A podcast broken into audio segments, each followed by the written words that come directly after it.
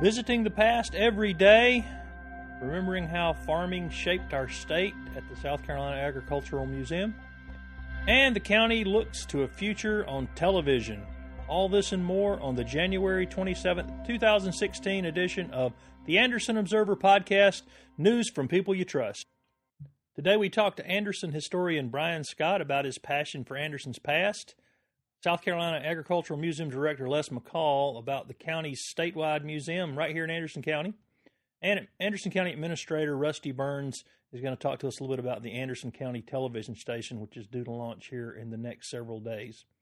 As always, the Anderson Observer Podcast, news from people you trust, is made possible by Sullivan's at Brookstone, Anderson's best spot for lunch and dinner Thursday through Friday, and lunch on Wednesdays through Sundays. That's right, you heard it right. Sunday lunch at Sullivan's at Brookstone. All the great food you love at Sullivan's you can now get on Sunday for lunch right out there at Sullivan's at Brookstone. Check them out on Facebook at Sullivan's at Brookstone or at sullivansbrookstone.com online. You can see the menus there and comments and reviews are all really good. And if you're downtown, don't forget the mothership, Sullivan's Metropolitan Grill, one of the top restaurants in the South or anywhere else for that matter. And they just have the absolute best food. People drive from Greenville, Atlanta, Charlotte, all over eat at Sullivan's. It's such a special place. Matter of fact, I had breakfast with their owner, Bill Nichols, this morning, we were chatting it up about some great plans coming for the future out there. So you know, if you got anything special planned, and I know Valentine's Day is coming up, better book you a reservation for Sullivan's downtown. It has been another great week in Anderson. Uh, I guess everybody's over the snow now. I think all the snowmen have finally melted, and January 16th is January 2016 is just about over with, and we're now only about 11 months from Christmas again. So whew, it's planning time for the rest of the year for many of the area's businesses, arts groups, uh, other kind of groups that are planning festivals, upcoming shows, and events. This January tends to be that sort of planning period, the incubation period, and everything's going to start really picking up in February. But there are a few things going on this week. Don't anybody forget. Tomorrow, that's Friday, from 11:30 to 2, you can get uh, the great soup, cornbread, dessert, and tea at Grace Episcopal Church's annual soup luncheon. If you haven't had that before, it's really terrific. Uh, you get all that for only seven dollars, and the all the proceeds go to Meals on Wheels of Anderson. It really tell you if you haven't been by there, you can call ahead.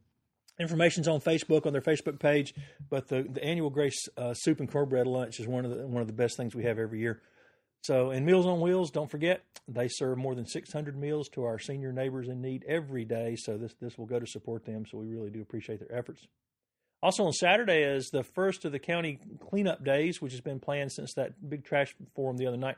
This Ban the Trash event will be in the Midway community this time, and folks are asked to meet at the Hopewell Baptist Church at 10 a.m. to get their assignments and clean up gear, you know, your gloves, vest, trash bags, and all that stuff. Hope to see you guys out there. I plan on being out there, and some of my family might be with me. But if you can't make it, there is another big Ban the Trash uh, day schedule for April uh, across the county, so you can make plans for that that time. I think it's the 16th. It is easy to see that trash is still a huge problem along our roadsides. You just see it everywhere. And if you missed our podcast a few weeks ago with our litter control folks, you might want to dial that up and check it out. They're they're doing a good job and trying to find uh, creative and, uh, and and effective ways to keep people from littering. And if you're listening to this podcast, chances are you're interested in Anderson County history. And that's why my first guest today is Anderson County historian Brian Scott, and he is certainly interested in the history of where we live. I am talking to Brian Scott, and uh, I guess we'll call you historian because that's what you are. Sure, Brian, historian, and you you know you have the paperwork. If anybody wants to see your card, you have right. a history history card. um, but you have been doing um, a variety of things. Uh, you've written three books that I know of. Yes. Is that right? Okay. Correct. And uh, we'll talk about those more in a minute. And you've been doing, uh, you did a series of videos under the kudzu that were sort of um, like almost like these. This is going to be sort of an odd thing, almost like long versions of the old bicentennial minutes used to be. You know, Yeah. they're like three, four minute. Yeah, yeah, videos. about, yeah, yeah, about three minutes. And those will be uh, available. Be uh, people will be able to see those fairly soon on the county yes. television stations, which will also be streamed. If you don't have charter, it'll also be streamed online, so people will still be able to see that stuff.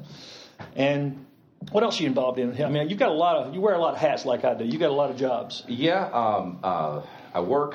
Bills are paid with uh, working to a Palmetto Moonshine. Okay. So I work there. Uh, You test the product. We should oh yeah, well we product tester. product tester. Uh, yeah, we, we we do tours, tastings, retail. Um, uh, you know, just have a lot of fun with it. You, you, you sell moonshine. Right. You Okay. gotta- You, you got to love the job. You never know who you're going to get to walk in the, the door. It could be a celebrity, it could be a, a local. You know, you just never know who you're going to meet. And if it's a revenue, you don't have to worry about it. You don't have to worry about it. Exactly. We're completely legal. I, I did walk in one day and there were three cops standing in there and had to check and make sure. And they said, "Yeah, we're we're just we're just off duty. We just want to check the place out." So I said, "Y'all come back anytime you want to."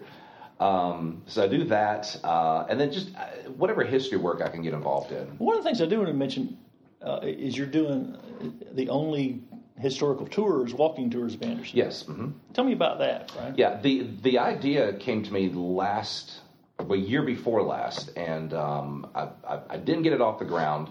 Uh, and then last spring, I thought let's let's really get this thing moving and, and offer tours at certain times of the year. So during the spring, I'll offer tours. I'll offer some during the fall when the weather's relatively nice. I don't want to do when it's too hot or too cold because people just aren't going to be out there that way. Um, the challenge to that is getting people to start walking in Anderson. Anderson's not Right. really a walker friendly city. Um, so getting people used to the idea of meeting downtown and walking through downtown has been sort of a challenge. It's not that terribly far, though, really. It's not far, you know. It's really not. Um, and but but it's it's getting people used to doing something that they haven't done before. Mm-hmm. Um, you know, bringing the, the, the skating rink downtown was great because it got people downtown that hadn't been downtown. So I'm hoping that can sort of generate some interest. Mm-hmm. You know, in the in the downtown area, but the, the walking tours, yeah, that's something that I enjoy doing. And I'm what I'm probably going to do this year is is just reach out to the community on, on our Facebook page and say what areas would you like to see tours done on, um, and then do some research on what people are telling me that they're interested in. and one of your other hats is you're also a chef, right? Yes. hmm Are you, are you still doing cooking and catering? Um, I still do catering, you know, periodically as jobs come up. Mm-hmm. Um, it's uh, something that I enjoy doing. I like to cater because it's it's um, you know, it- it's basically having a big party. Is the way I look at it, and I just enjoy doing that kind of stuff. And I, you know, I think people have talked about your baking skills at some point. Yeah, I did uh, some baking work at the farmers market for a couple of years, Right. and uh, really enjoyed that. So cakes, pies, bread. Sorry, somebody. I told somebody I was talking. To they said, "Oh yeah, yeah, yeah, bought cakes and pies." Yeah. yep. That was yeah. That was I, I, I, I, I decided to go into food just because I was tired of what I was doing, Right. and I was sitting in a cubicle. I've been there for 13 years. Well, and let's back realized, up then. you you Yeah. got a master's from Clemson Yes. in history, Mhm. No, public administration. public administration. Okay, and that's a lot of history. I mean, it's- is. And so you were in the Calhoun Mansion a lot of Yep. Mhm. And um, so you did what for the next few years? Uh, graduated from Clemson in '95 with a bachelor's in history and then a master's in public administration Right. a couple of years later. And then I started working for, at the time, Bell Atlantic Mobile. Uh, and then they, of course, turned into Verizon Wireless and was there for about 13 years and, and enjoyed it. It was a good company. Sure. But uh, just sitting in that cubicle that long, I realized I could do this the rest of my life or I can get out and do something different. So I really made a list of things that I like and what could I make a living out of. Um, and cooking was at the top of the list. Haven't made a living out of it, but I enjoyed you know going to school and um, learning skills and things that, that can help. It, it, it it's it helps to know how to cook, no matter who you are. Something everybody should know how to do is how to basically prepare you know simple meals. Yes, I mean that's the point I guess I was making. You took it pretty seriously. You actually went back and trained to be a chef, not Yeah. just decided I'm going to start cooking and Yeah. I'm going to take a shot at that. And so, but the history stuff seems to have always been the undercurrent. It always has been. It really goes back to my mom. She um, loved history, and around 82, 83, she began to get interested in her family's genealogy. And uh, so she would, you know, grab me and take me to the libraries on Saturdays and Sundays. We'd sit in the South Carolina room and go over old microfilm and documents and research family history. And then we'd go to cemeteries and take pictures. And, you know, so I really came to love history through her work.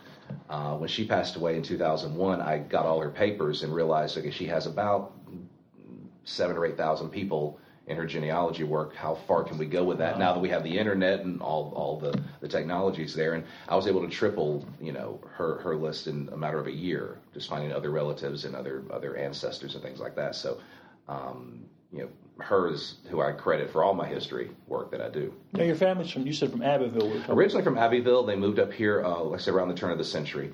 Um, the the McClellans is my mom's family. The Scotts are my dad's family, um, and uh, so they all moved up here around that same time. So you grew up in Anderson. Yes, Where'd you go to school? uh, I went to uh, Oakwood, graduated from Oakwood Christian School in '88. Uh, attended public schools prior to that. Lived in Clemson for about two years while I went to school there, and then in Greenville for about ten years. Other than that, a old Anderson boy. Yeah, what I tell people. I've been here forever, Yeah. literally. Uh, well, what got you specifically interested in the kind of? I mean, what you do is different, other than you know, because there's a million this days in history and things. Right. And you do it this day in history in Anderson. And, um, what got you interested in just specifically here? I know your family's from here and all that. Um, history is a huge. I've, I've always looked at history as, as just a huge story, and there's no way to wrap your head around it. So just pick a piece. There's plenty in that one bite of history, and so I decided to really focus on my hometown, you know, my county, and uh, what was here. I, I, knew basic stories about you know Whitner and electricity and, and that kind of stuff, and, and I heard about Manse Jolly and the, the you know the legends of the town. But what what's the, the the real history of Anderson? Who are the people that lived here? What lives did they lead? Um, what, what what things did they do? And it started with uh, just going out to Silverbrook one day and realizing how beautiful the cemetery was, and I just started taking pictures of markers and and and, and tombstones out there, and started researching the people that were out there. Uh, you know, Maud Broadwick, the lady who died in the uh, balloon accident. You've got um, um, uh, Rose Loomis, the nun, who, who was out there, who died at the Chiquola. You've got all the, the, the, streets and city names going up and down the road, all buried out there. You know, Bleckley, Ormond, Malden, they're all there. So researching them and what they did with the town and, and their impact on the town, and really looking for what I call hidden history. It's the stuff that's been forgotten um, and and things that people don't remember and don't know about. And that's that led me to Under the Kudzu and, and the name Under the Kudzu. It's what's what's hidden, what's what's there, and what's been forgotten that we just want to bring back up again.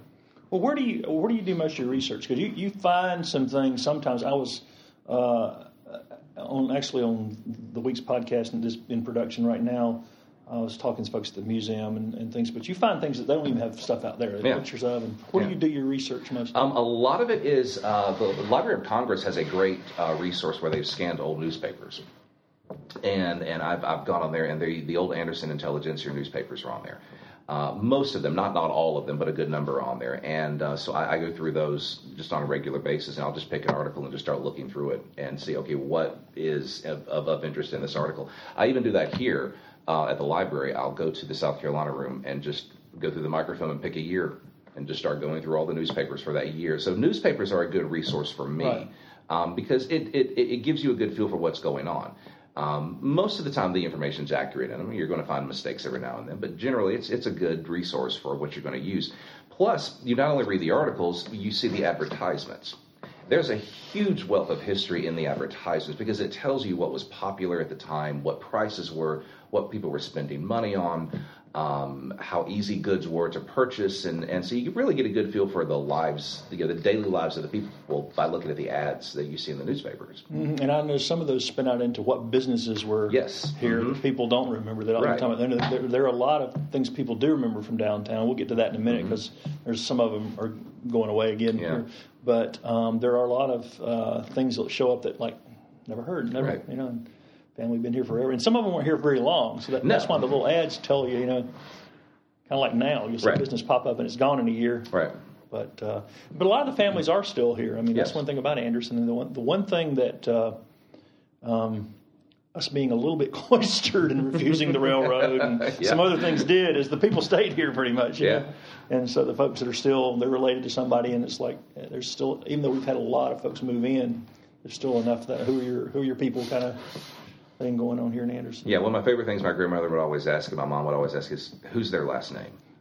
You know, right. met a new friend at school. What's their last name? Yeah. Because they knew they could figure out who they were at that point. Yeah, and that's a little bit waning, but my mm. kids think I'm nuts when I ask them that. They'll say, "Oh, okay, really? What's their last name?" Yeah, what's their last name? I, I, I still do that. I still, I'm still trying to put them together with with some sort of. Uh, talking about downtown, uh, you know, obviously it was like everywhere else for the longest until the late '60s, I guess, the mm-hmm. hub of everything here in Anderson. Um, and now it's kind of interesting that the for the first time the county owns all of the land from, that was the original county land. Right. You know, from Murray over to uh, uh, to McDuffie, mm-hmm. and it's kind of interesting that little yeah. block, the original block, is back. It's back. And they're fixing to take the Bells Building down. I don't know if you remember the Bells Building as a kid. That was probably after your time. But. Well, I, I, it's fun. I, I, I, remember bits and pieces of downtown, but it was mainly Christmas. Right. Uh, the parades. parades we didn't come downtown a whole lot. Right. Um, and so, you know, I, I don't have a lot of memory of, of, of a lot of what was in downtown. Um, so, yeah, I don't. They used to really uh, have these the, the, great big lights and the streamers across uh-huh. Main Street, and you could see them all the way up to the VMR building, kind of wow the, the hills. Yeah. And they used to store all that stuff in uh, one of the the second floor tour of the Chiquola because okay. we, we, used to hang up there when I was in high school. It was just mm-hmm. open. That, that in the California, talk about dangerous and oh, yeah. liability. You know, they didn't care. We just go. Yeah. But uh, there was a time, and I, this might be something uh, I didn't brought you here to make an assignment. I wish I'd gotten more of them. I still got one somewhere. I need to find it. There was a period when they tried or, or were going to try and didn't. I never have been able to get a straight answer from even the old timers that don't remember. So maybe it's one of those things they thought about and never did. Mm-hmm. There was this giant barrel of buttons that had a great big poinsettia on it, and it said Anderson, Anderson, South Carolina, Christmas City, USA. Okay. so it uh, apparently never took off, never or they off. never handed them out. Maybe that's why there was a barrel of them that they never. But this was probably 19 the barrel was sitting up there in 70, maybe 73, okay. somewhere in there. So, But it was up there with the reindeer and all the other stuff that was stretched across. One of the things that I do remember from the bicentennial right. period was the, the um, uh, fire hydrants were all painted uh, to look like different characters. There was preachers and doctors and nurses and firemen and policemen and mailmen, so they all had their, their little uniforms on. Right. Uh, and, and I thought that was a neat way to celebrate the, the, the bicentennial that the, that, the, that the city or the county did. And then I was downtown one day and I saw these plaques on about eight or nine buildings that were put on there in 1976 as well, and they were to commemorate the uh, bicentennial. Right. Um, so things that people did six, 30, 40 years ago you can still see that they were trying to you know, remember then. And I thought that was all, just kind of a neat thing to. Well, that's an important thing. Well. Yeah. And maybe that, that reminds me. One of your books is on historical markers, yes. right? Mm-hmm. Tell me a little bit more about that book. Um, yeah, the, the, the book is called History Happened Here, and I started um, when my mom was taking me out photographing cemeteries and stuff, I started taking pictures of a lot of different things. And the first m- marker that I took a picture of was down in Due West. Um, and I, I, thought it was just standing there at the um, entrance to one of the university centers right across from the ARP church. And I thought this is kind of neat. I've got ancestors from the Due West area, and if I ever want to research the marker or reference the marker, I have a picture of it. Um, a couple of years later, I ran across a website called the Historical Marker Database. And it's the largest online collection of historical markers. They have uh, thousands of markers from all over the world, primarily from the United States, but they're beginning to branch out um, into international areas. And I thought there were no markers from the upstate. Let's put the Due marker up there. And that started another rabbit trail that I ran down for years. And uh, I began to collect historical markers. The Problem I ran into is there was no list of them anywhere. There was a book that had been published by the uh, Department of Archives and History down in Columbia, but it had been written in 96. So it had not been updated. And this was now 2007, 2008 that I was I started this project. So there was a, a 10 year gap in, in any new markers. So finding markers was a challenge. I basically would get a map of a county and figure out, okay, these are the cities. Let's hit the cities first, and are there any churches? And so just start, you know, building out from there and, and, and finding these markers. Um, I've documented around 1,300 markers in the upstate, really all over South Carolina, but primarily in the upstate. Uh, that led me to realize we need a new book. There needs to be a, a record of these these markers. So I wrote History Happened Here. And it's basically a collection of all of the markers that are in the state um, roadside marker program, which is a specific program. Uh, they're aluminum markers that are usually rectangular or square. They have a palmetto tree, and um, you, will know them when you see them. Mm-hmm. Um, but they're all over the state, and uh, so I, I collected them all with the title, the inscription, who erected it, when it was erected, GPS coordinates, and address if if if there is one, or like a, a crossroad location, so you have a little more information there. Um, and uh, got that book published last year, and that was the first time in almost 20 years that anything like that had been published. Uh, the Department of Archives is also working on an updated book as well. Um, but I figured, you know, mine got out there first. Yeah, always. always. And uh, so it'll, it'll be every couple of years I'll do an update to it um, right. because they add about 10 or 15 markers, you know, a year. And I'm keeping a list of new markers that are added. So I'll get an update published, you know, probably sometime first part of next year, and that way it'll be, you know, more of an updated version. But the book's also kind of neat because it includes the history of the marker program, because I thought that was important for people to understand where did this program come from, and to really understand the program. It's not like the state determines who erects a marker or what a marker is erected for. It's a it's a citizen driven initiative. There are no state funds allocated to the program. So all the money for the markers are raised by private sources um, the the cost of the marker to pay for the erection, to all of the the, the stuff that goes into to, to doing a marker, the upkeep, all that is the responsibility of the group that wants to erect the marker. It's not the responsibility of of the uh, Department of Archives. All they do is approve the text and they'll they'll they'll help you get it set up. But as far as the, the money or anything, it's all on you or the uh, group that's you know, behind it. Well, those numbers in the upstate don't surprise me, and particularly where we are, uh, the people who either are new to this area, and they tend to be the ones who are most interested in history. Right. They, are friends of the museum and all these. They're the ones because the ones who've lived here their whole lives sort of take for granted. Right. But uh, we we have so such a rich history of of, uh, of folks who did write mm-hmm. things down. I mean, Pendleton just celebrated 225. Yeah. We did the first Founders Day in Anderson this past December 19th. First time we could find since the late 1800s anybody even done a Founders Day, yeah. which is kind of unusual. It used to be a big deal in towns and stuff. But you know, there's there are part, other parts of the country, even not on the East Coast.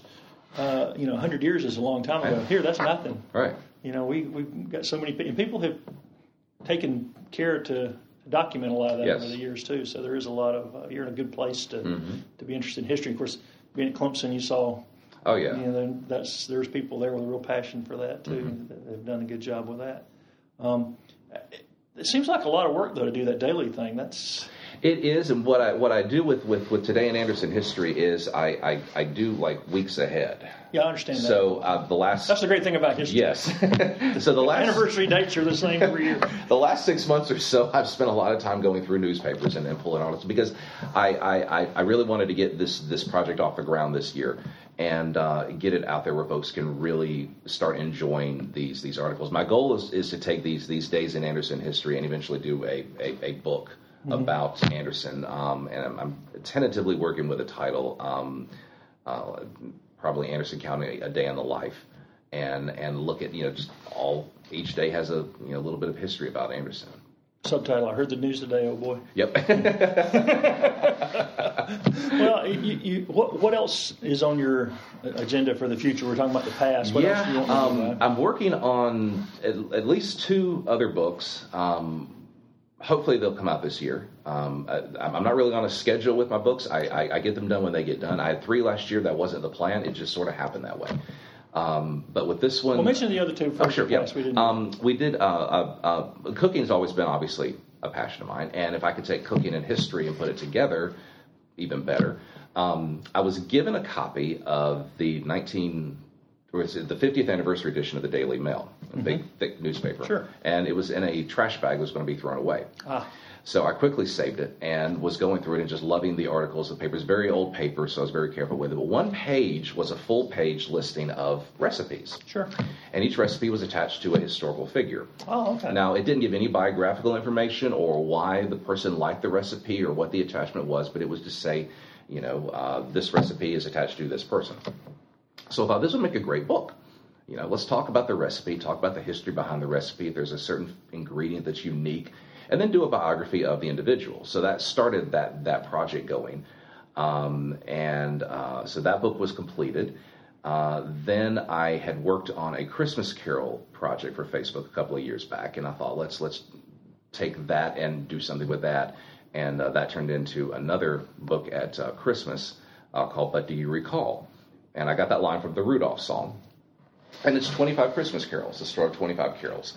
And it's written in such a way that you read a carol a day from December 1st to December 25th. So it's sort of like, like an Advent type book. Mm-hmm. Uh, and I'll be working on a sequel to that probably next, not this Christmas, but the following year, because it takes a good while to, right. to write these books. Um, but I get a lot of ideas basically from my from my Facebook postings. The Christmas Carol books are something that I do every December, so I take those 25 short little two paragraph posts and just blow them up. Right. And just add in all the detail and the backstories and things like that. well, that. Remind people where they can find your books. Um, the books uh, can be purchased a couple of different places. Um, you can purchase them online. Uh, through a website called lulu.com. You just go there, you can type in the, the, the, the, types of the books. You just type in my name, Brian Scott. It'll take you to my, my um, author page. And all this is on your Facebook page. All this on the Facebook page as well. Um, you can also go to the library. The library has the um, Christmas Carol book. Uh, they also have the historical marker book. Um, the cookbook is uh, available uh, online only. Uh, it's called Hey What's Cooking South Carolina. Uh, you can also buy the historical marker book at the Genealogical Society. Uh, their reading room has copies of it as well. Also, Kitchen Emporium downtown in Anderson had copies of the Christmas Carol book. So, a couple of different places in town you can purchase them. Good local stuff. Yeah. And you know, you mentioned that uh, the the food section on Wednesdays was a staple for newspapers for yes. for decades, mm-hmm. and it was the biggest paper of the week other than Sunday. Right. Uh, grocery ads. Grocery ads, yeah. But it, and you go, I, I found at McDonald's Book Emporium. Mm-hmm. She knows I'm always looking for old cookbooks, and, and there was one from like 1931, mm-hmm. and it was clipped out recipes that somebody had pasted in, oh, a, wow. in a planner. that was falling apart, but it was you know almost full of these old. Yeah. And you find do find some odd ingredients stuff oh, people yes. are eating. You're thinking. Oh yes. Really? It's, yeah. I, I it's I, and, and and I really tried with the with the cookbook to not change the recipes. I'll find. I'll get my. I'll let you borrow okay. that if you want to take a look at it because sure. it is a lot of oddball yeah. stuff. Yeah, and and I, I, I felt that the recipes are, are important because they are what they are. I, I, if I had to change them, it's because I just there was no contemporary reference to what they were right. describing. yeah. um, but I really tried. I really tried to keep it as as honest and as as right. truthful as the recipes well, were. yeah, there there's some. Uh, uh, as, as, we say down here, highfalutin cookbooks that do the same thing. They'll throw, throw ingredients in. It's like, now you can only buy this in right. one village in India. Well, right. what am I going? What am I going to do with yeah. How yeah. am I going to get there? And, uh, and you know, and and and, I, and I, saffron is rather expensive, so you might want to plan ahead for this one. You know? And and I did try. You know, some of the recipes um, when you make them following the exact instructions. You, you kind of have to know a little bit about. Now, did you cooking. make those recipes? I did make some of them, okay. uh, but but half of them I did trial and test, and they they, they work pretty well as written. Uh, others you have to know something about what it is. One of the recipes I thought was interesting um, was was basically cream beef on biscuits, which you know everybody's in the military knows is SOS.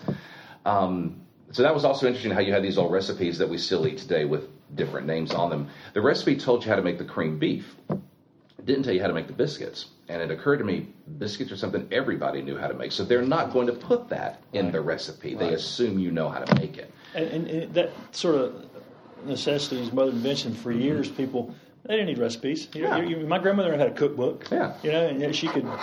You tell her anything, she could Right. cook it. You know. Well, the other thing I found interesting was was the amount of cornmeal that was used. Um, uh, not flour. Cornmeal was more prominent in the South because it was cheaper.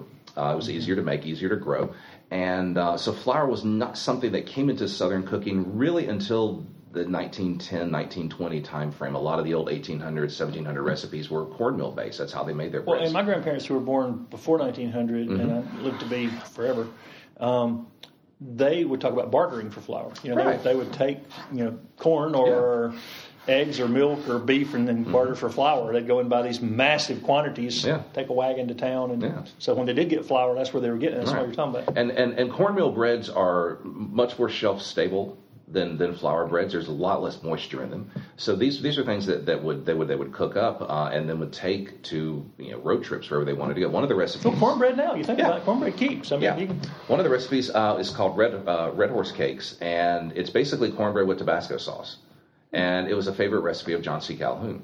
And so I made them, and I thought once I looked at them, I realized you could take these. Now they would get hard as they sat out, Yeah. but you mix them with some sauce or something else to soften them up again, or break them up into bread, Butter. M- butter or, or milk. You know, yeah, milk, kind, that's why the milk, cornbread and milk is still, Still one of my dad's favorite things to eat. Yeah, yeah. So you learn a lot in, in, in just your cultural history when, when you start looking at, at, at, at the food. Uh, and so that, that's what really led me to, to, to do the cookbook. All right, so we're, we, I, I kind of sidetracked us there. We're talking about the future projects you're Yes. going to work on. Um, I'm working on two um, books that are dealing with Anderson's history because that's one thing that, that I've noticed. There are a few books about Anderson's history, but there's no there's no real linear telling of, of the town's history. I mean, if it hadn't been for Fred Whitten, we wouldn't have anything. We wouldn't have anything, and uh, so I'm, I'm I'm looking at telling the history, but I'm looking at doing it from again my own way of doing it, and that's picking a topic and telling the history through the eyes of that particular topic. So I've got two projects I'm lined up for this year. One is to look at the lives of the the ten men in Anderson who were colonels during the Civil War. Um, they played different roles, some larger roles, some smaller roles. Uh, one was a colonel for just a brief period of time and then disappeared. He never did any military service. So you know, they they all have their own stories, and to tell the stories of these these ten men. Uh, the other project that I'm working on is to tell the story of the four executions that took place in Anderson. from the end of the Civil War up until the beginning of the 1900s.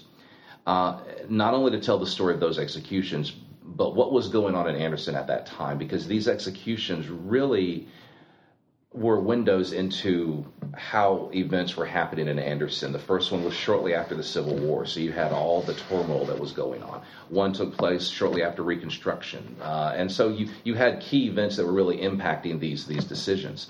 Um, and and to tell the story of these executions in the context of Anderson's own history, uh, and and really talk about you know how the city got founded and and and, and you know what all happened with it. So those are the two projects uh, that are that are coming up, uh, okay. and then whatever else piques my interest. Now, for people who have a more passing interest in, don't have your drive and passion, mm-hmm. and people don't realize writing is such a discipline, difficult thing to do. Everybody thinks, oh, I can write. Everybody thinks they can write. You know? Yeah. But uh, places like the South Carolina room at the library is a great uh-huh. place to start because mm-hmm. they're very helpful. Yes. Just go in and say, hey, I want to look at things on this, and she'll help get you set up. And it's a nice, quiet place yes. back there to study. It's, if you haven't been to the South Carolina room at the Anderson County Library, it it almost is a library into itself because you go over into a different area and right. back there, and it's quieter back there. There's no traffic through there it's a good place to. Is that, is that a great place to start? I mean, I yes, you can't get a better location there because again, they're they're they're very helpful. The the newspaper records are great. Uh, they are on microfiche or microfilm, um, which is a challenge. They're they're not really indexed. Right. Um, I don't think they'll ever change because that's just a, a technology. That's... Yeah, they, they did those right. At, matter of fact, most of that stuff, at least my understanding, and I used to spend hours researching and going down the basement of Clemson. Mm-hmm. And I got locked in the library one night doing that. I came out, all the lights were all like, "Whoa!" You know, because you forget you're down there. Right. But that stuff came along at a time sort of just a little too early to have a better record. Yeah. And they'd already invested all the money in it, and so everything's on. Yeah, and that's that. That's why it's. I mean, I've, I've talked with Mike Ellis at the Independent, and he'll say, "Well, how do you get your information?" And I'll say, "Well, I go to the library." How do, how do you get your information for your news articles? Right. He said, "I go to the library." Right. So they're not even indexed. So it's it's a, it's it's a it's a difficult thing to to, to do. You kind of have to know what you're looking for if you're going to use that. Well, I'm glad somebody did that because what you mentioned earlier, a lot of stuff is just tossed. Yeah. I mean, even even up to modern kind of stuff. I was working a little something uh, on Hoyle, who was Mr. Doohickey and all right. that, and got in touch with uh, used to be WFBC. Mm-hmm. Oh no, we don't have. We threw all that oh. stuff away. We don't have any video of, yeah. of Rascals or Mr. D- or Stowe Hall, Weatherman. Nothing of him doing his early one of those early daytime scene at. Uh, Channel Four things, right? Sandy Woodward. I mean, just none of that stuff oh, exists, man. and it's not. We're talking about the later stuff. Is like up into the early seventies. Yeah how do you not? You know that happened. Of course, that happened nationally. I mean, you've probably seen the stories about, you know, when Johnny Carson. Yeah. One of the reasons he walked was he wanted to purchase the early stuff, and NBC didn't want to sell it to him, and they threw it away. They threw it away. Yeah. So he lost all those early shows. So yeah. it was kinescopes, and and really, people didn't appreciate history. That's why I think they're they're making this big deal now. They think they've pieced together uh, enough video clips to show the whole first Super Bowl. I wouldn't even. There's not even a record of the first Super Bowl. I, yeah, I, I, I, remember reading that. Yeah, that's that's amazing. Yeah. You think now times were different. My favorite story is the first Super Bowl. Elijah Pitts scored was in the end zone, mm-hmm. lost contact. They stopped the Super Bowl to look for his contact lens. a different era, you know.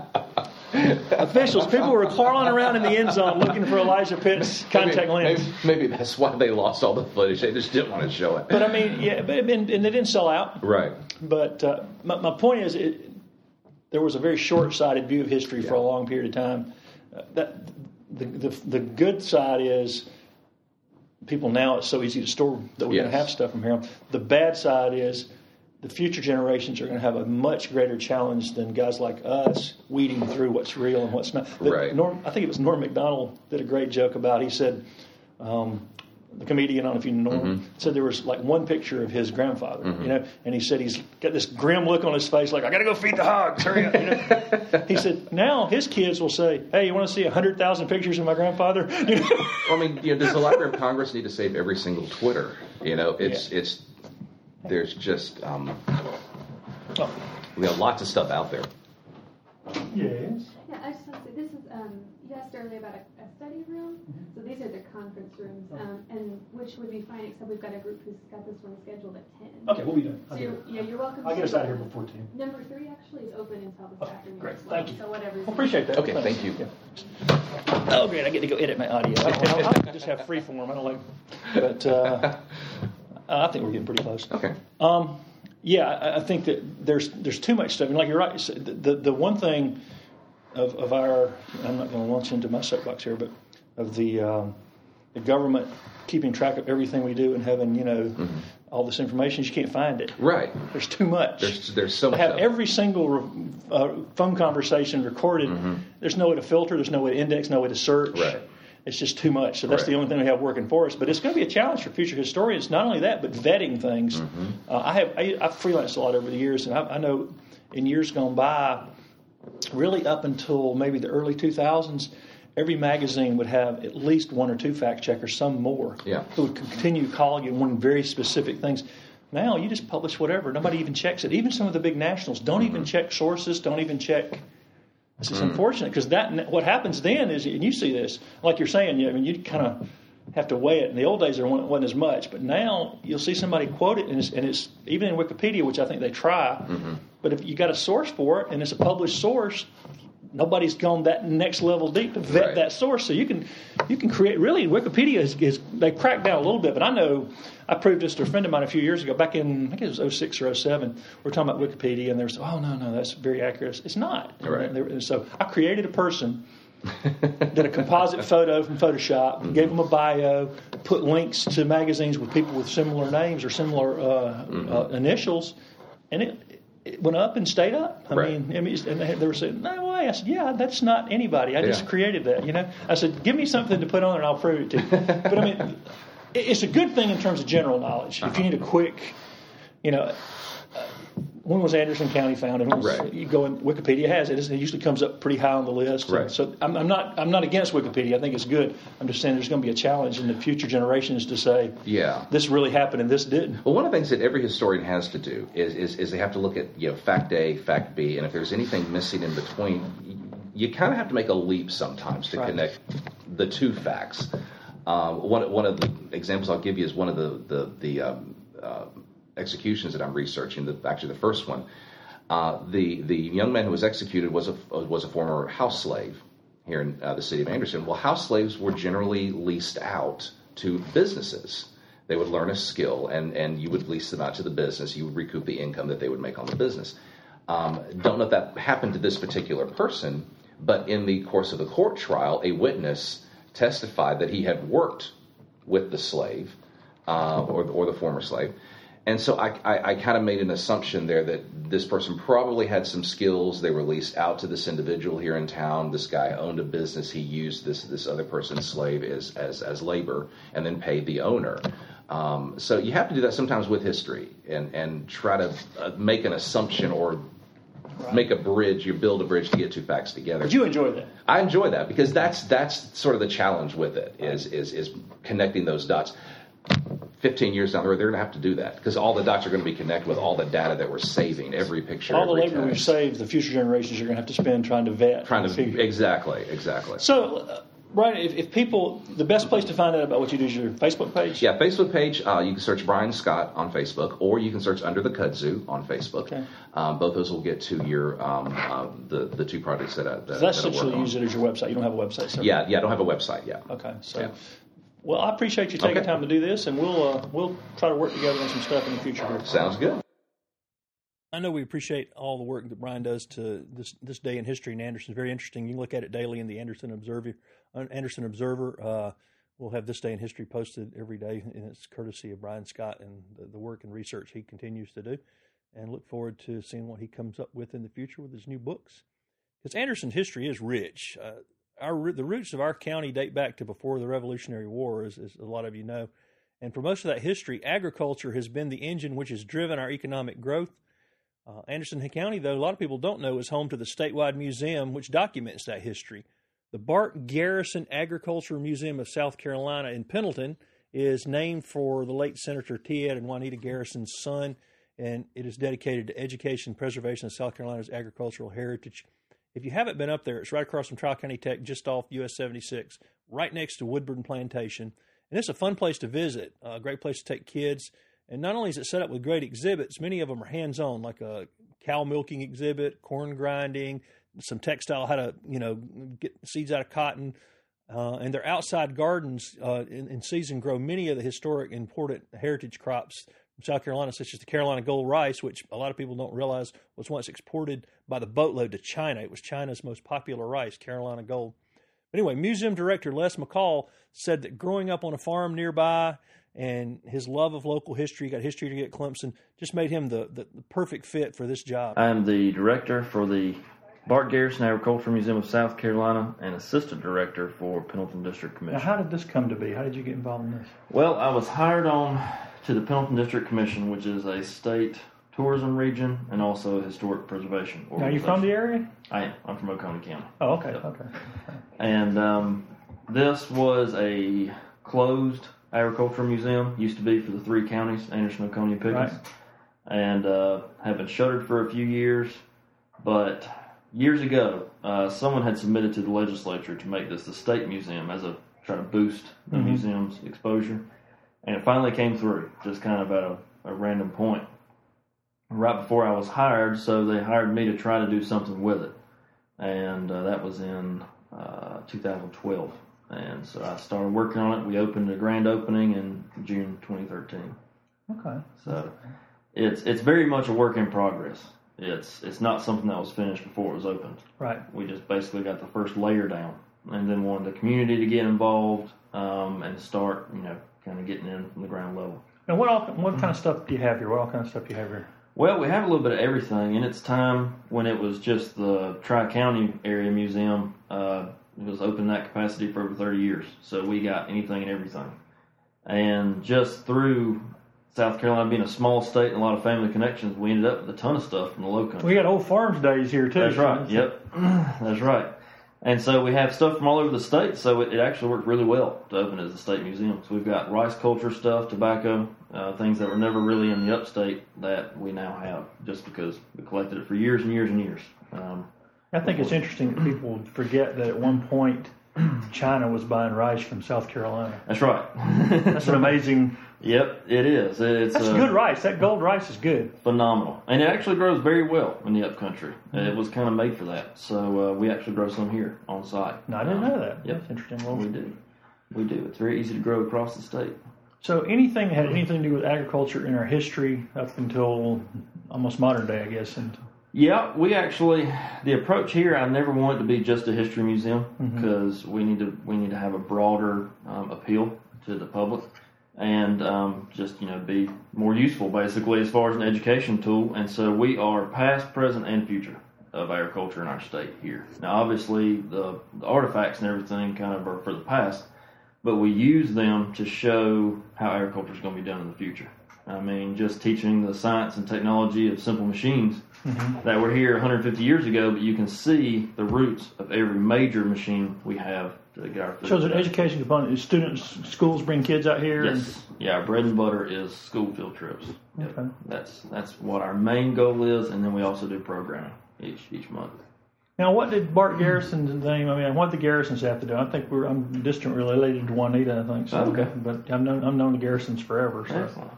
Yeah, um, it's it is a nod at the family for being just hugely um, instrumental in both South Carolina agriculture, mm-hmm. Anderson County agriculture, where we're located, mm-hmm. and the fact that Ted um, helped start this museum way back in the seventies. Um, Very influential representative and yes, legislator. Absolutely, huge friend of agriculture, and um, one of the few families I think with you know, large scale farming is still going on in the upstate. That's right. A long time and still running a farm and. That's exactly right. They are well over a Century Farm, the program we also run for the state. Okay. And tell me, um, tell me about Century Farm. Sure. It uh, the most basic um, explanation is it's a program that honors farming families who've kept a farm in the family that can never have gone outside for any amount of time for 100 years.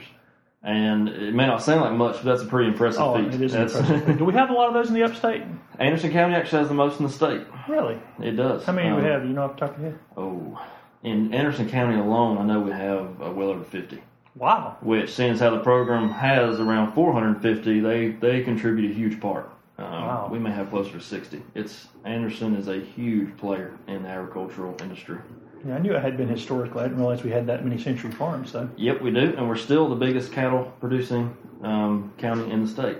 So it's uh, still a huge part of who we are. Well, I know in Anderson, I live in Anderson. Uh, um, Walker Farms has really grown and got back Yes. into it. You know, it's been in his family. Of course, he was a doctor, but it stayed in the family, and he's That's still right. farming some. and Air Century Farm as well. Right. hmm What are some of the other programs that you guys do through? Uh, we do um, each month of the year except December. We take December off. We do a Kids Day, which is grades three through six. We do a story time, which is a hands-on activity, and then storybooks read for ages four through six, one Sunday a month. And then we have the Back to Your Roots adult education workshops that we do once a month. Now, what are those? It is just a, it's a really exciting new program um, that is workshops from every aspect of agriculture, from basket making to eventually hog processing.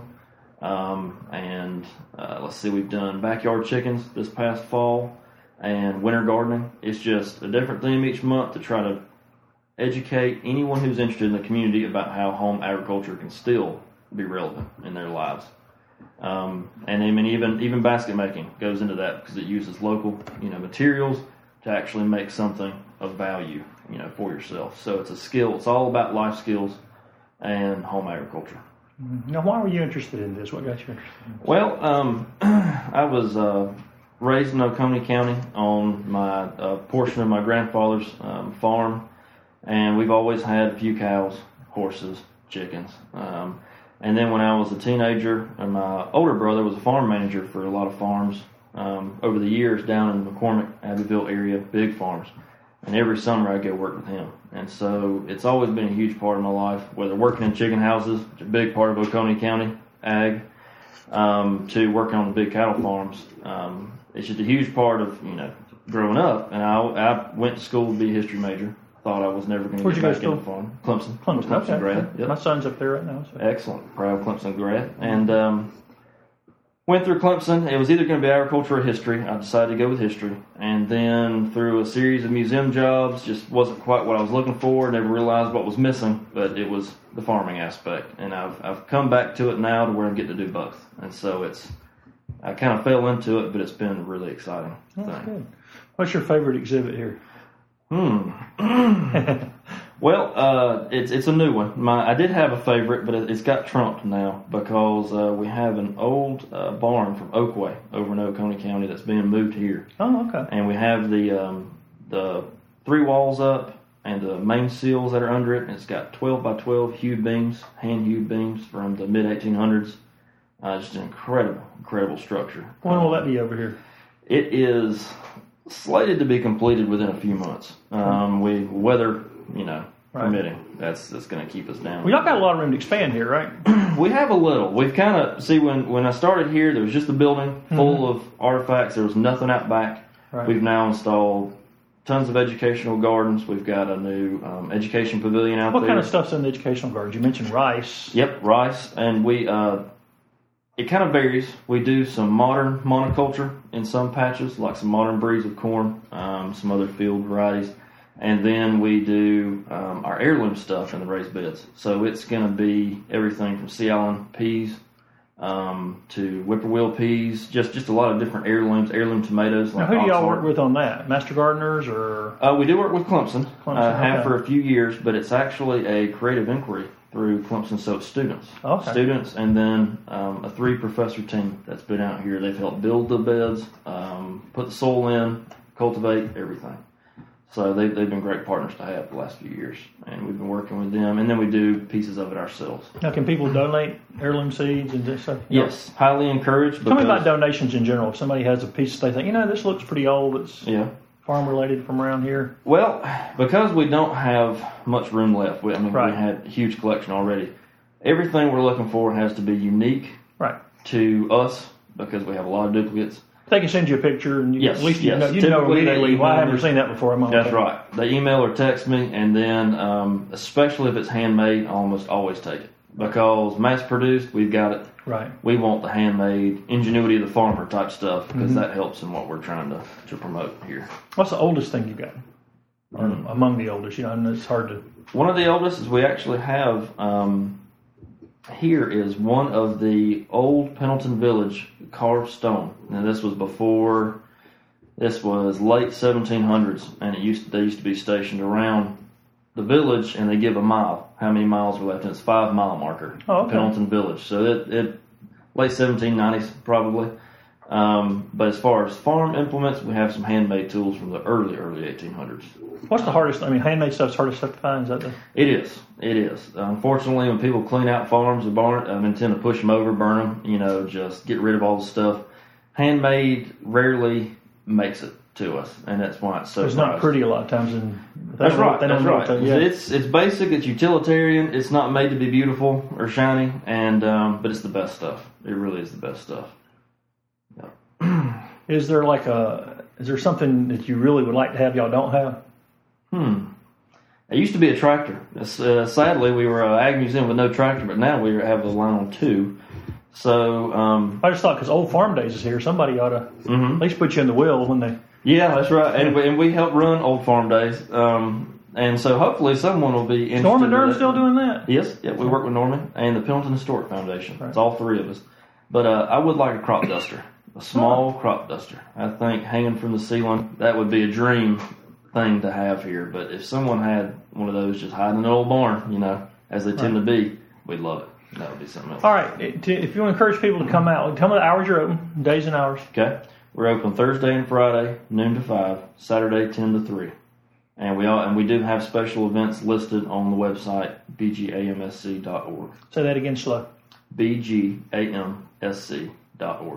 Okay. Well, it's interesting because there's not a whole lot of state museums in Anderson County. I mean, that's right. You you guys and the Tennis Hall of Fame, and that's right. Yeah. I'm not sure who else is statewide. I don't know. I think that might be it as far as statewide. So it's it's. And tell them where you are located so people can find you. Easy to find. Yes, very easy to find. We're just a few miles off um, exit 19 on the interstate. Uh, we are on Highway 76, right across from Tri County Technical College, Pendleton campus. Next to another rather historical landmark. Yep, that's right. Um, we're next to Woodburn Historic House as well. So um, right at the red light, um, you can find us just right off the road at um, Tri County's main. Well, it's a good. I mean, it's a good place to come and spend because you can hear, go here and go to Woodburn. You got all everything's right here. That's you right. can spend a few hours. Everything's free. Yep, it and, is free. And, donation kid friendly. You want kids mm-hmm. to come in. You're welcome. A lot of museums kind of. Uh, we're all about the kids, and everything's interactive. This is not a museum where everything's behind glass. Right. It's highly interactive. You're going to get hands on. You're going to do stuff you've never done before right. when you come here. Right. Well, anything else people need to know, Les, or we covered it? Um, I think that's about it. Just check us out online and um, be sure to keep an eye out for those events and classes and everything. And um, you know, like we say to everybody, come grow with us. The museum is open Thursdays through Sundays, and their schedule is available online. Their classes, and also at their website and on Facebook. Uh, they are, as he said, available for school groups and other groups to come out, and it is a really fascinating place. And I know as the spring comes around, their their outside stuff will get going on. They have uh, chickens out there and a greenhouse and rail splitting and uh, a number of raised beds for the heirloom and the historical uh, crops that have grown here. Uh, composting, a lot a lot of hands-on educational things as well as really interesting historical things. I hope y'all get out there and check that out. It's really fun, really interesting. Well, finally, by this time next week, Anderson County may mark another milestone the first county cable TV station with all local programming. Uh, Anderson County Administrator Rusty Burns has been pushing for this day to come for several years. He's been wanting that television station to get on, and he's really excited about the project, which will be available on Charter Cable, and it'll also be streamed live on the internet, so you can watch it on your computer, your smartphone, tablet, whatever you got. Talking to Anderson County Administrator Rusty Burns, we're going to talk about the county's new uh, cable television station, and I understand y'all getting ready to launch. Well, we're very close. We're we're debugging. We have some content up now from Christmas that we're just kind of, you know, looking to see about the picture quality and things like that. and, well, let's talk uh, a little bit about it in general. Okay. It's going to be on Charter. Well, it's going to be on Charter. Mm-hmm. It's going to be on your computer. Right. So and it's, it's going to be on, on your mobile handheld devices. Okay. And we're going to have a meeting tomorrow about getting it on Western Carolina and we've already had contacts with Family Vision, and we will be reaching out. Those are already in the Any works. Any chance of getting them on like Dish and DirecTV and, and, and stuff? And, and we're going to try to see if we can possibly do over the air. Right. Because the whole purpose behind this television station is not to compete in the news business. Right. I mean, and, and if anybody thinks that, and no, we're not trying to become the propaganda machine for the county. Right. But Anderson County is a very large place. Mm-hmm. And now the most current estimates we're having is the population's 195,000, which I would dispute. I think it's probably 205. Mm-hmm. And because we're so large geographically, the people in Honea don't know what's happening in Powdersville. The people in Powdersville don't know what's happening in Cheddar. People in Belton don't know what's happening in Powdersville. Mm-hmm. And this is a way to try to unite the county. It's a good way to start. They need to get people in those communities talking to each other and talking to the media as well. So and they need and, and you know and this is going to be the Anderson County Community Television. Right. And we've already invited the school districts to provide content that we will run free free. We've already had meetings with Clemson University and their extension service. Hey, I think it would be neat, just like in the old days of television when you had a a thing from Clemson said this is how you can green beans. Right, right. Things like that. And it's it's a it's, it's a station of record. It's a- Anytime there's a meeting, we're going to try to have it on. We're going to try to have that. We're going to have all the meetings on that currently aren't on. And council's going to be on live, right? and council's going to be on live. And we want to put planning commission meetings up there and, and just as many meetings as we can. So it allowed citizens who may be working or have conflicts to actually attend meetings and give feedback without having to physically. Absolutely. And, and I just think it's going to do a lot to unify the county. And it doesn't make any difference what I think, but council thinks it's going to be a good thing. And it's not going to be political in any way, shape, or form because the first time it gets political, it's useless. I mean, it is tainted and it's useless. Mm-hmm. And uh, we hope to be able to, and we've already talked to the athletic director at Anderson University briefly about possibly broadcasting Anderson University sports. I mean, that would be wonderful. We've talked to School District 5 about possibly putting on football games, not just them, but anybody. And we just like to really make it a community channel. And I think if you look in communities that are doing well and thriving, they have this community television, and uh, I think it's going to look good, be good. We hope people bear with us in the early days because the biggest thing with television is content. Right. You're trying to feed a monster that's Right. on 24 hours a day, seven days a week. So, pretty hopefully, maybe next week we will be up. Uh, we've got people scurrying around here and there doing this and that. We've already had interviews with this group and that group. We'll have your Green Pond video up there pretty quick that you did on Green Pond. And, uh, you know, it's a community channel. If you have something that is of interest to our community, we'll put it on. We're So by thinking- next Friday, the fifth, it should be up. we're hoping, Okay, that's unless, that's unless there's a bug or a gremlin somewhere. Okay.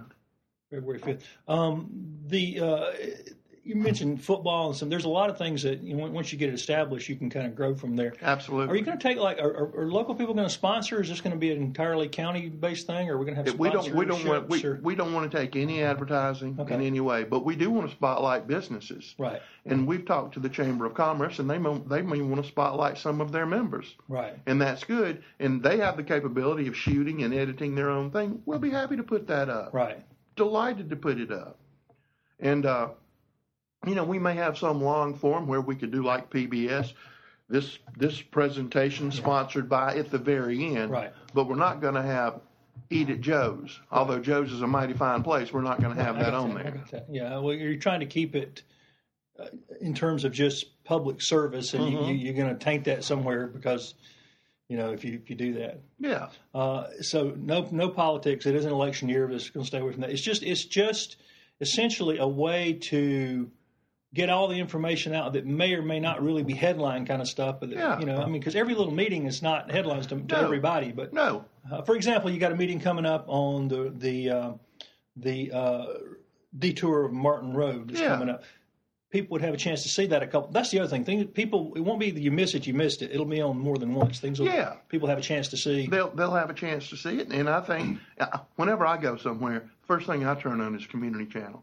And I can promise you that the first thing uh, economic development professionals do when they go to a new town, if there's a community channel, they turn it on. Right. Because that way they can get a flavor of what's going on in the county, find out a few things. So this has many, many, many uses. And we probably don't know all the uses we have, but it's going to be an exciting undertake, undertaking that the county's embarked on. So, well, I think it might also generate some interesting county council meetings again. Well, well, I think so. But but Greg, you know, right now we may have one person that attends the county council right. meeting. One person. Right. But if uh, 500 are watching at home, yeah. that engages people in the community. And that engages them so they'll see what's going on. Right.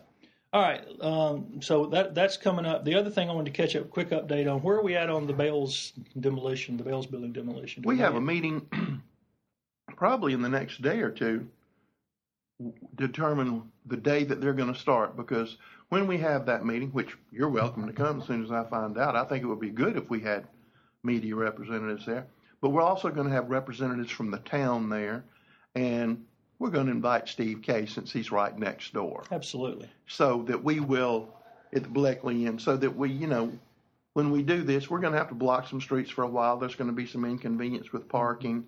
And just try to make it seamless and, as we can. But Good chance have, for people to remember we have a parking garage downtown that's free. Yeah, there's a parking garage. It's free. free, and it's they have room, and it's not very far from anything. No, it's not very far, and uh, so we're looking forward to that. And, and you know, I told you that whenever we got close to this, people would come out of the woodwork wanting to do something. Right. Well, they've come out of the woodwork, and we've had two two people call us, uh, one in person, one say, look, we'd really like to talk to y'all about the possibility of a public-private partnership on that property.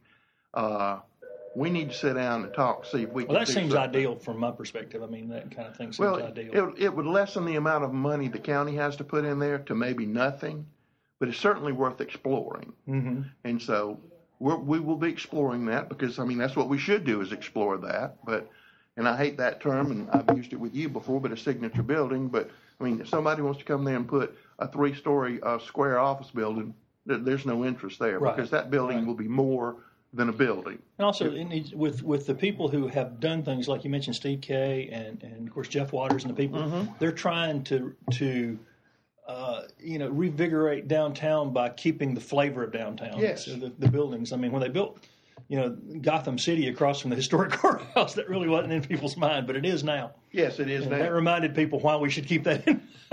so, so whole those are two very exciting things going on. And the, uh, one other thing I wanted to ask you about is any any uh, concrete plans on moving the fountain yet? Uh, we talked about that before. No. Uh, now that we've started the new year, we're going to have some landscape architects come in and meet with us right. to discuss the fountain, okay. possibility of a new fountain. We've already met with the Fraternal Order of Police because they want to do something with their monument over there, which I'm firmly and council firmly supports because I don't think people see it. Right.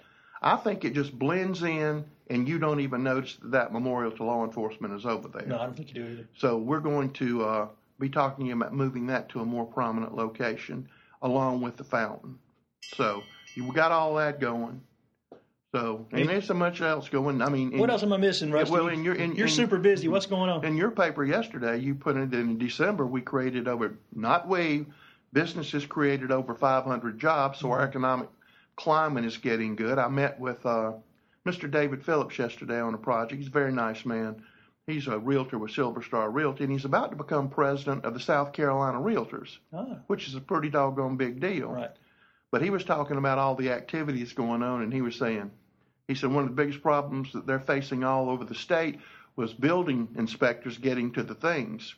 And he also talked about the need for inventory. And in other words, it was a good time to be in the real estate business in Anderson County, and uh, that was refreshing to hear. And our international stuff's still growing. I'm, I'm, I'm I was going to tackle this project, and I am, but it's pretty. It's more daunting than I thought. I was going to try to get a picture of every flag we talked about and talk to all of our, our businesses. I think we've got 50 something businesses in 23 countries, something like that internationally. I yep. think that's what it was. And and we and we had a, another German company in town yesterday, and the visit went wonderfully well. And we're hoping that they're going to locate their electronics facility here, so we're happy about that.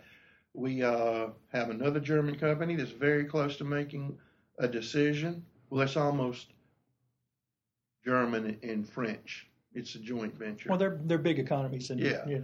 So and, there's lots of good stuff. And the last thing I guess is uh, we I know um, moving at breakneck speed to get the industrial park up and going.